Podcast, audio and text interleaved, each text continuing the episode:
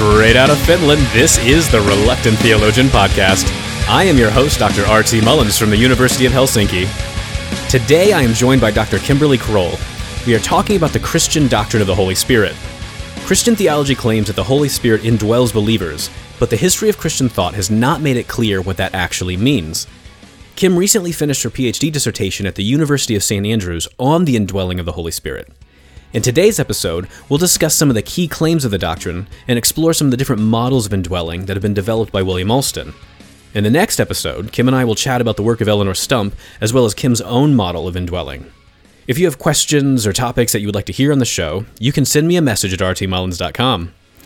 Ready or not, here's Kim and I being moved by the Spirit. Enjoy.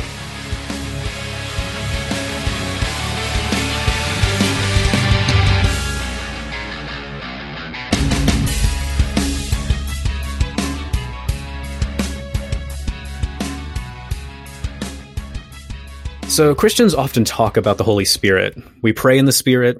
Some believers talk about feeling the Holy Spirit move in their lives. Christians have this claim that the Holy Spirit somehow dwells in them. Now, Kim, you've been working on the doctrine of the Holy Spirit, and I'm hoping that you can enlighten us today on some of these different issues. So let me just start with asking, what is the Holy Spirit? Well, I find that to be an interesting question, or maybe even the wrong question, in the sense that ultimately, the Holy Spirit is God. So whatever God is, that's what the Holy Spirit is. And obviously asking what God is a very difficult question that I'm not willing to tackle at this point. Sure. So maybe the better question for our conversation is, who is the Holy Spirit? So like I said, Spirit is God. And Christians believe in a Trinitarian God. So the Holy Spirit is the third person of the Trinity, like God. Spirit has always existed, always been active in history. Yeah, so anything that is not created, Spirit was before that as non-created. Yeah, and I mean, one could argue that for Christians, Trinitarian theology is of utmost importance, and it isn't even possible until the Holy Spirit acts in particular ways after the ascension of Christ. Some could even argue that there's not even a Binitarian theology prior to the coming of the Spirit, because it is the Spirit that illumines who Christ is as God and not just Messiah. So the idea being here, like, I wouldn't even be able to really know unless I'd already been illuminated, or at least somebody else had and they could reveal it. Exactly. So, okay. So the next question I have for you is this. So, like, what role is the Holy Spirit supposed to play in our lives as believers? Yeah. So all this data, right, is just going to come straight from the scripture. So I'm not necessarily trying to interpret what it means at this point. But the scriptures say the Spirit teaches people the things of God. The Spirit convicts human beings of sin. The Spirit guides human persons in truth. The Spirit reveals all that belongs to Jesus, even things that are unbearable while Jesus is still incarnate on earth, to the people of God. So he witnesses to Christ. He comforts believers. He advocates for believers. He helps in all things. He adopts believers into the family of God. He aids believers in remembering. He provides words to speak. He leads. So basically, he provides and acts in ways that lead the people of God in knowing God, and also in becoming bearers of the image of God. And this sort of hints at a bit of what's going on in my project, because I would say all of these things first require that a certain sort of relation instantiate between God and the human person. Okay, yeah. So we're going to get into that in a little bit here. So, but you're saying, though, in order for the Holy Spirit to play all these different roles, there already has to be something like called indwelling. And like I said, we'll get into that in a bit, right? Okay. So one of the common, like, Christian claims is that the Holy Spirit somehow indwells believers. And it's, like I said, we're going to get into this. And the reason I wanted you on the show is because I don't understand what that means. I don't really understand what indwelling is. And so in a bit, like I said, we'll go through some different models of indwelling. But before that, I guess I'm kind of curious, like, why we should think that God would indwell human creatures? Like, what reasons would God have for indwelling humans? So I think this is a good question, because the main thing is that God doesn't need to indwell creatures. So God needs nothing, and it's God's free discretion to do what he would like with anything that he's created. So at this point, I think we could avoid talk of perfect being or perfect making properties, but I might be considered something of a nominalist, at least in the way in which this work is coming out, because I really only want to commit to the fact that God is free and that God is other or holy. So hang on. So I want to make sure I'm getting this. So you want to say, because God's free, and the indwelling of the Holy Spirit, something that God does not have to do. That wouldn't really tell me anything about God's like essential properties. Mm-hmm. Right. Okay. So yeah. So perfect being theology, that only tells me about God's essential properties, if it tells me anything at all about mm-hmm. God. So they wouldn't tell me anything here. So we'd have to look elsewhere to try to figure out, this is a contingent relationship, mm-hmm. this indwelling thing. So what are his reasons mm-hmm. for doing that, for a free being to do that? Yeah. So, okay. So yeah. So I do think it reveals something about the heart of God, right? But how we're going to mm-hmm. connect these things, I don't know. And I don't want to make claims about mm-hmm. that. Sure.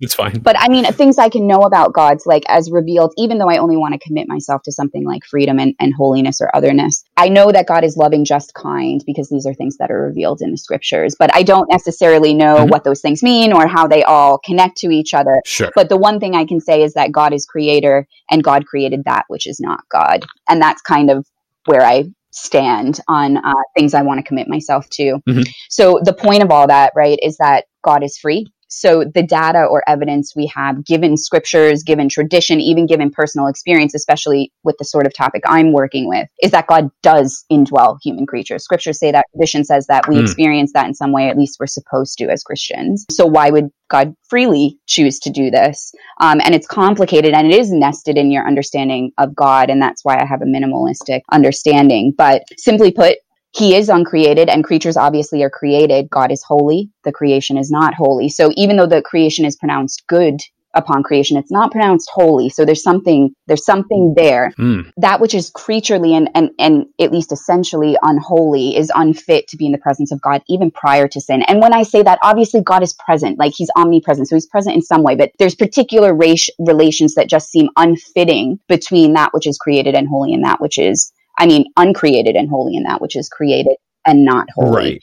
So all of scripture, I think one could argue, is a story about how it is that God might relate and be present to creation in particular sorts of ways. And this is actually what we see going on with like the tabernacle and what appear to be degrees of holiness attributed to the priests. All of this, the priests, right, the appointment of the priests, the holiness, the tabernacle, all of that depend on God's free discretion at appointing priests and giving them access into this presence in particular ways. So, okay, that makes sense to me. So again, I want to make sure I'm following here. So you're saying like, right, like I want to make minimal claims about God. I don't want to build too much in, but I've got some biblical claims that I can work from. And then also just the claim that God's like omnipresent. Well, that doesn't really say much. And so when I look at the biblical data, like the tabernacle or the temple, it seems like God's present there in a special way that he's not normally. And it does seem like it's kind of connected to holiness in all sorts of ways, especially the temple, because there's a lot of biblical data on that. So that's one of the things you're trying to tease out here and say, like, I've got to look at this issue. And I think this is a big issue because in general, a lot of people tend to flatten out presence in some sort of way. Mm-hmm. And I think that we need to be careful about that because what we actually see in the biblical text is that there's a whole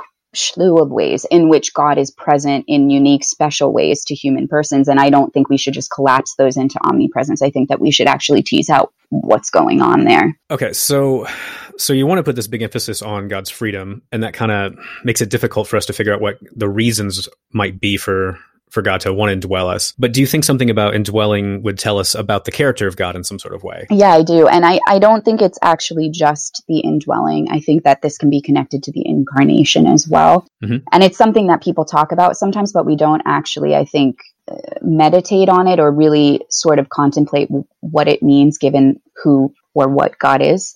So I think that God's relation to creation, which is made manifest in more and more intimate ways over the historical story, is something that we need to pay attention to. So we see it in the incarnation first, because Christ enters creation, right? He takes on his own concrete particular human body, but he still enters the creation in a particular way. And then we have the Holy Spirit coming to enter in some capacity, individual or particular human creatures who are actually even fallen. So, really, my understanding of God's freedom and then trying to deal with an intimate topic of indwelling sort of makes the problem a bigger problem than it might be for other people. Because if God is free, if creatures are unfit to be present in the holy, it's sort of like, why would God become more intimate with a creation that has fallen into sin or become broken in some sort of way? So this is why I think Mark Murphy, who's working on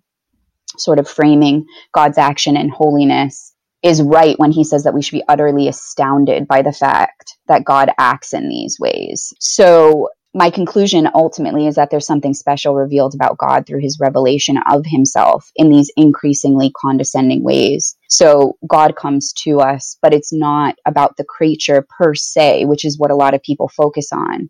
Whatever effect God's condescension has on the creature is just that. It's an effect of the revelation of God as a condescending God, and the power of a God who reveals himself in that way. So primarily, I want to say God is a God of consistent condescension. And this, I mean, this goes even in the act of creation, right? So this could get pushed back in, even in God acting to create something that is not God. God is condescending in some sense from who he is, because he is perfect and infinite in all of those things. And anything other than that is not him. And for him to be able to relate to it in any way is going to be an act of condescension of some sort. Mm. I don't have to have him change on this account or become less or anything like that. It's just that he's manifesting that which is infinite in a finite mode within that which is created. So human persons to whom this God reveals himself actually can become holy, or are gifted with sort of this particular divine quality of holy. And this happens not just with people, but we see God saying that certain things are holy. And I want to talk about how that relation, God making things holy, reveals his character. Right. So, okay. So on your account though, you don't want it to be the case that God like self-limits in any sort of way. You don't want it. And you still want to say like, he's fully infinite, whatever that means. I've never been able to get clear on that. Actually, there's a lot of people in the tradition who just say God's not infinite at all. A lot of big names, but that's a different issue. So you want to say though, like, but so, there's some sort of condescension though going on, because God's really saying like, I want to reveal myself to these creatures that I'm making, and he has to reveal himself in a way that we can actually understand. So that's the level of condescension. So it's not a self-limitation, exactly. Like condescension.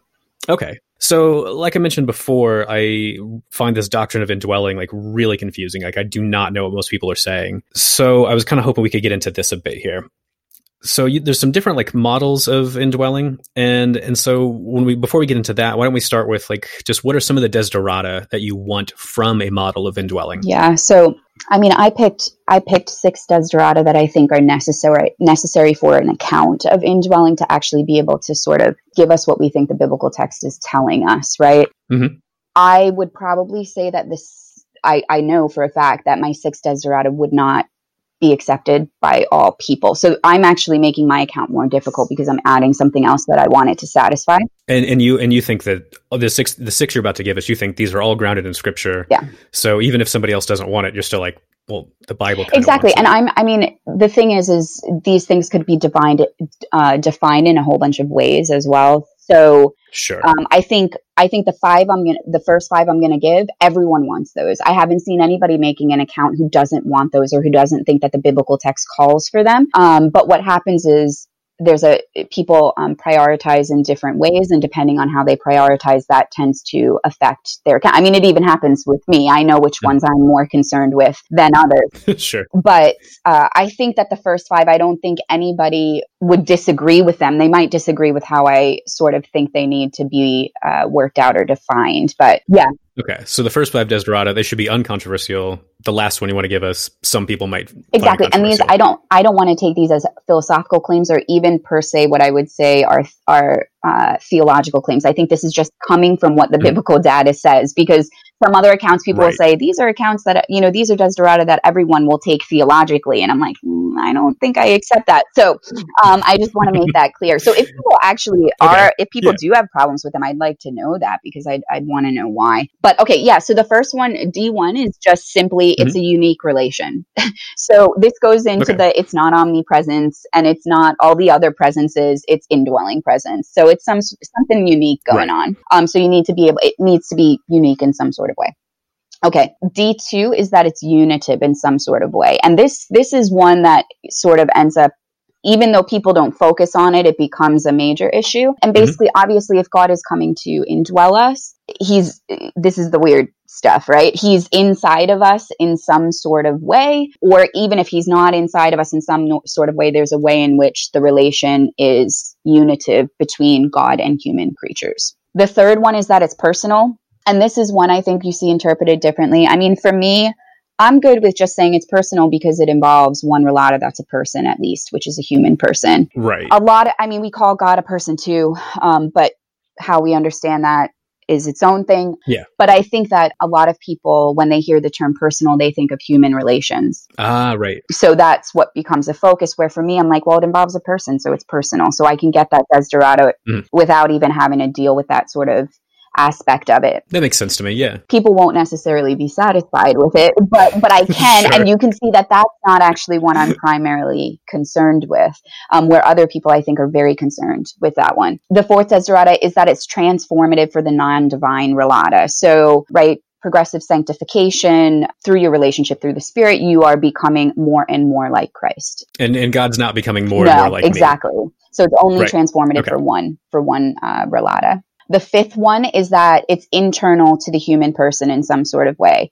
So this is the one that even people who don't want to say like the Spirit of God like comes to be inside my body, there is a sense in which it's doing something different than all of the other relations, right? There's a sense in which God is transforming us from the inside out. So that's where you have like changes in thinking and changes in the way in which you even maybe phenomenologically experience certain things, but they're not, God is no longer just working outside of you. God is somehow working inside of you in a new way. And it feels like it's kind of in the name, indwelling. Right?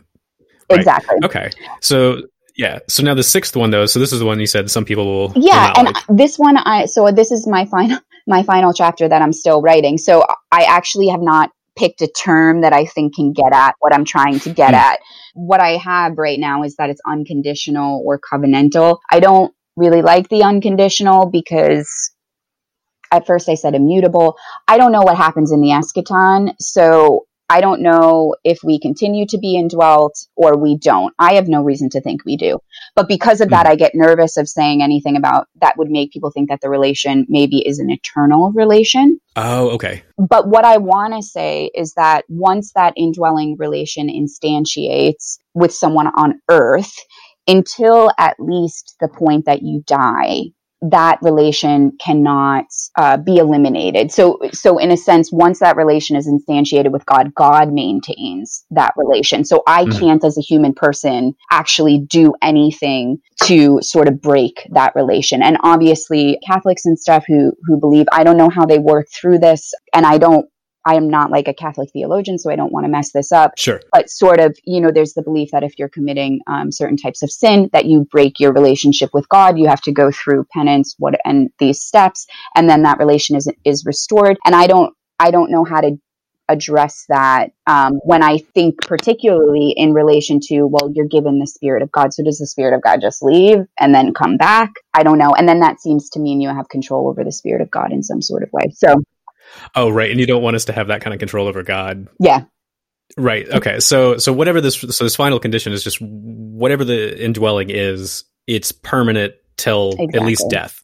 After that, maybe God's like, you don't need it anymore. But at least for the rest of my life. And there's nothing I can do from this point on that will break that, where they make the Holy Spirit go, screw you, because done. The thing is in the eschaton, I'm going to see Jesus face to face, right? So I think there's going to be a different sort of presence going on there. Right. Okay. So yeah, so those are them. Yep. Okay. Well, yeah, I mean, I just wanted to say, I think that the major with indwelling accounts, because there are people, right, that are this is starting to be a topic of interest, because I think specifically people more on the analytic side or philosophers of religion are seeing, oh my gosh, there's all these metaphysical complexities in this relation that are similar to incarnation, but different. So, I mean, there's puzzles everywhere. So people are like, ooh, puzzles, Yeah. But I actually, because mine is theologically framed in the way that it is, I don't think the motivation, at least from a theological perspective, is ultimately these metaphysical questions of how does this all work out? And the reason for that is because God is God and it does work out. So, I mean, I know that it happens and I'm more interested in like, why would this happen versus let's figure out the intricacies. That doesn't mean I don't have to deal with it. Yeah. But I think that there's a lot more going on theologically where I can't just look at the problem of how does divine person indwell human person? I need to have a theological frame for all of that. Right. And so these different desiderata you've given, like that's part of the theological framework for it. Yeah. I mean, it's part of the theology. I mean, they are, they they stem out of things that I think need to be in it given the biblical witness, but things that are going to be difficult for us to figure out as to how are they possible. So if I'm going to analyze or look at another account, these are the things I'm looking for. And even if you can do some philosophical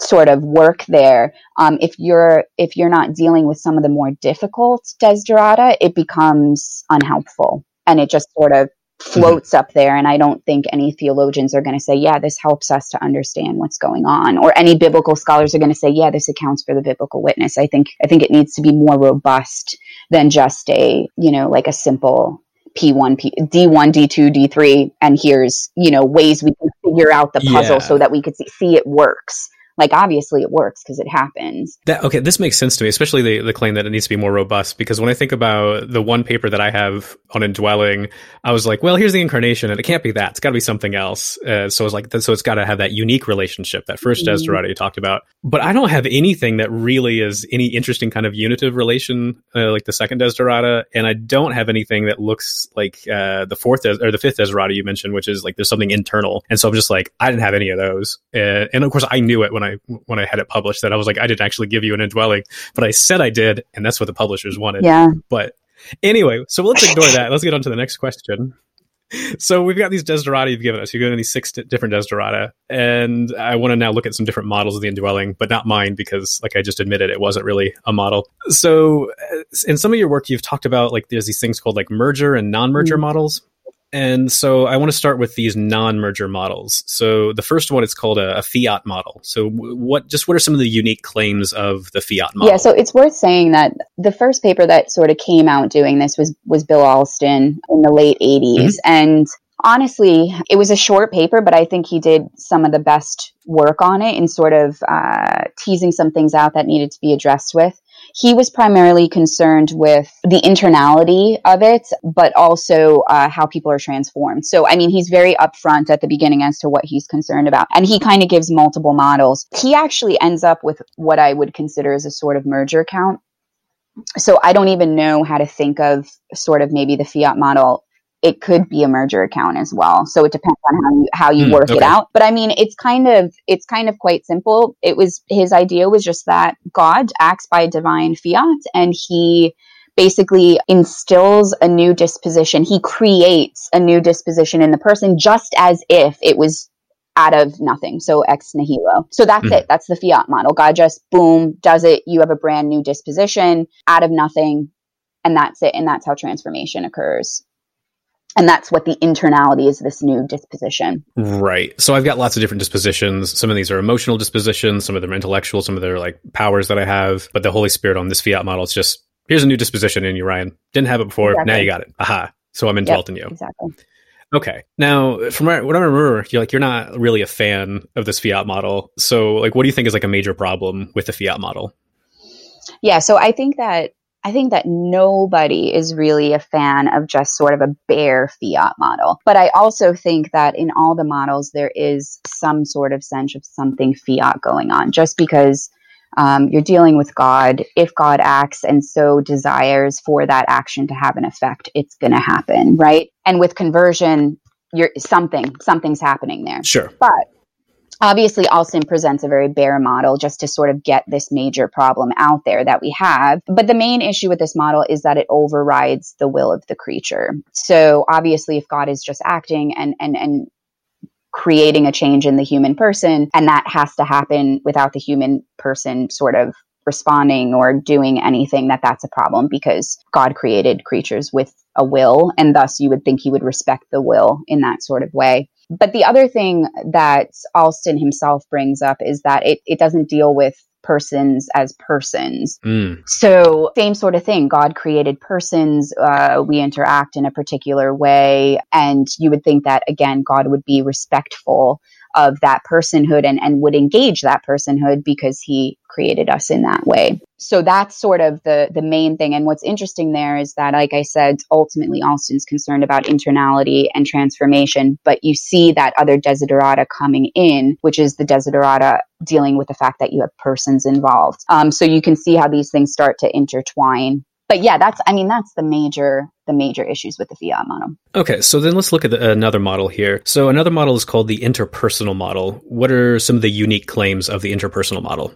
You can tell by the name of it that interpersonal models seem to be primarily concerned with how persons engage with one another. So simply put, and this is definitely minimizing, right, models that people create, but ultimately it's something like the way persons relate. So God sort of, communicate some stuff or put some stuff out there. And then human persons would respond to that stuff or that communication the way they would any other human communication. So the understanding is that the similarity in the interpersonal between God and the human person would function analogous to how human persons interact. The more you talk to someone, the more you're around someone, the more you get to know that person, and the more that person is able to have an effect and create transformation of some sort. So basically, in this model, you're getting the fact that it's personal, you're getting the fact that it's transformative. Maybe you could make this a unique relation. I don't know how it's unique. That hasn't really been worked out. You also get the unitive factor in this. So you can say people are becoming more unitive with one another. But the major lack is it's not internal enough. So Alston brings this up. It's not dealing with unique presence of God, and it's not dealing with the internality of God. So these seem to be the main things that Alston brings up. One of the things I'm particularly concerned about with interpersonal models is I actually think that transformation, so this is, D4, so the effects of indwelling relation are just that they're effects, and they have nothing per se to do with the relation simpliciter. So they kind of jump over what I would say is the major sort of concern with this complex relation, which is how is God even in some sort of intimate relation like this? So I think with Alston's fiat model, he could have a fiat model and then he could still have an interpersonal model as well. You could just tag it on at the end. But for me, that's the major issue, is that I think that the internality of the relationship, the unique presence of the relationship, those are actually the metaphysical complexities that need to be addressed to talk about what is indwelling relation, and not just how does indwelling relation affect a human person, or even how does the human person phenomenologically experience indwelling relation. Because I might experience it in the sense that maybe there's something interpersonal going on, but that doesn't necessarily mean that that's what the relation itself is. Right. So in your mind, then, it's got all these holes. It's not really satisfying all the desiderata. So it's just, well, I guess like the fiat model again, it's missing all these different desideratas. So it's like, this isn't going to be a robust enough model. So it can't get the job done. Yeah, like I said, I think there is an interpersonal sort of thing going on, right? Once you start to know God, it seems like we do experience God communicating in these sorts of ways, and we relate to God in those sorts of ways. But yeah, it doesn't actually get into what I think are the problems with indwelling, which is, wait, how is God internal? And what is this unique presence? Yeah. Right. Because there's lots of different people that I have interpersonal relationships with, but there's no sense in which they are like internal to me. So that still seems a mystery to me. And so I've lost whatever indwelling is supposed to be. Exactly. And yeah. And this is where the distinction between the merger and non-merger accounts come in. Mm-hmm. So a merger account is where you're trying to really say God is somehow inside.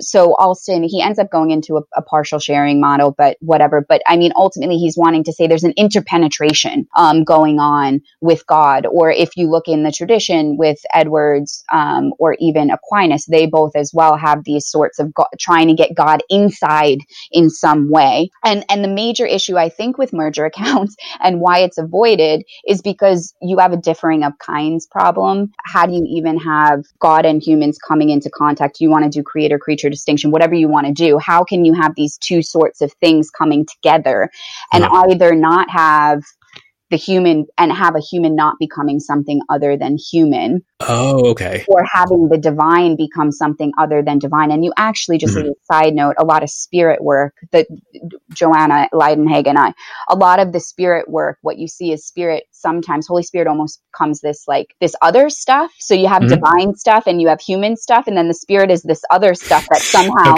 makes the relation between the divine and the human. But the Holy Spirit is divine. So we can't actually do that. But that's what happens sometimes in the literature. Not that people are trying to do that, but that's right. When you look at it, you're like, wait, so is the spirit just this other stuff? So that's the major issue for the merger accounts are those. And people just want to, in a sense, it's a lot easier to just jump over those. And those would be, again, the questions of internality and presence, where the non-merger accounts are interpersonal accounts where you're having a unitive factor, but it's a receive and response. So you're not, in a sense, receiving the Holy Spirit in yourself, like as a possession or something like that. Instead, there's no direct merger and there's a unitive factor that comes just like any other human relation. Right. So it's just any other, I mean, just any person-to-person relationship. Like it's got that, but it doesn't have, again, the indwelling aspect of it. Okay. And there you have it, another episode of the Reluctant Theologian podcast. Stay tuned for part 2 of the Kim interview on the Holy Spirit.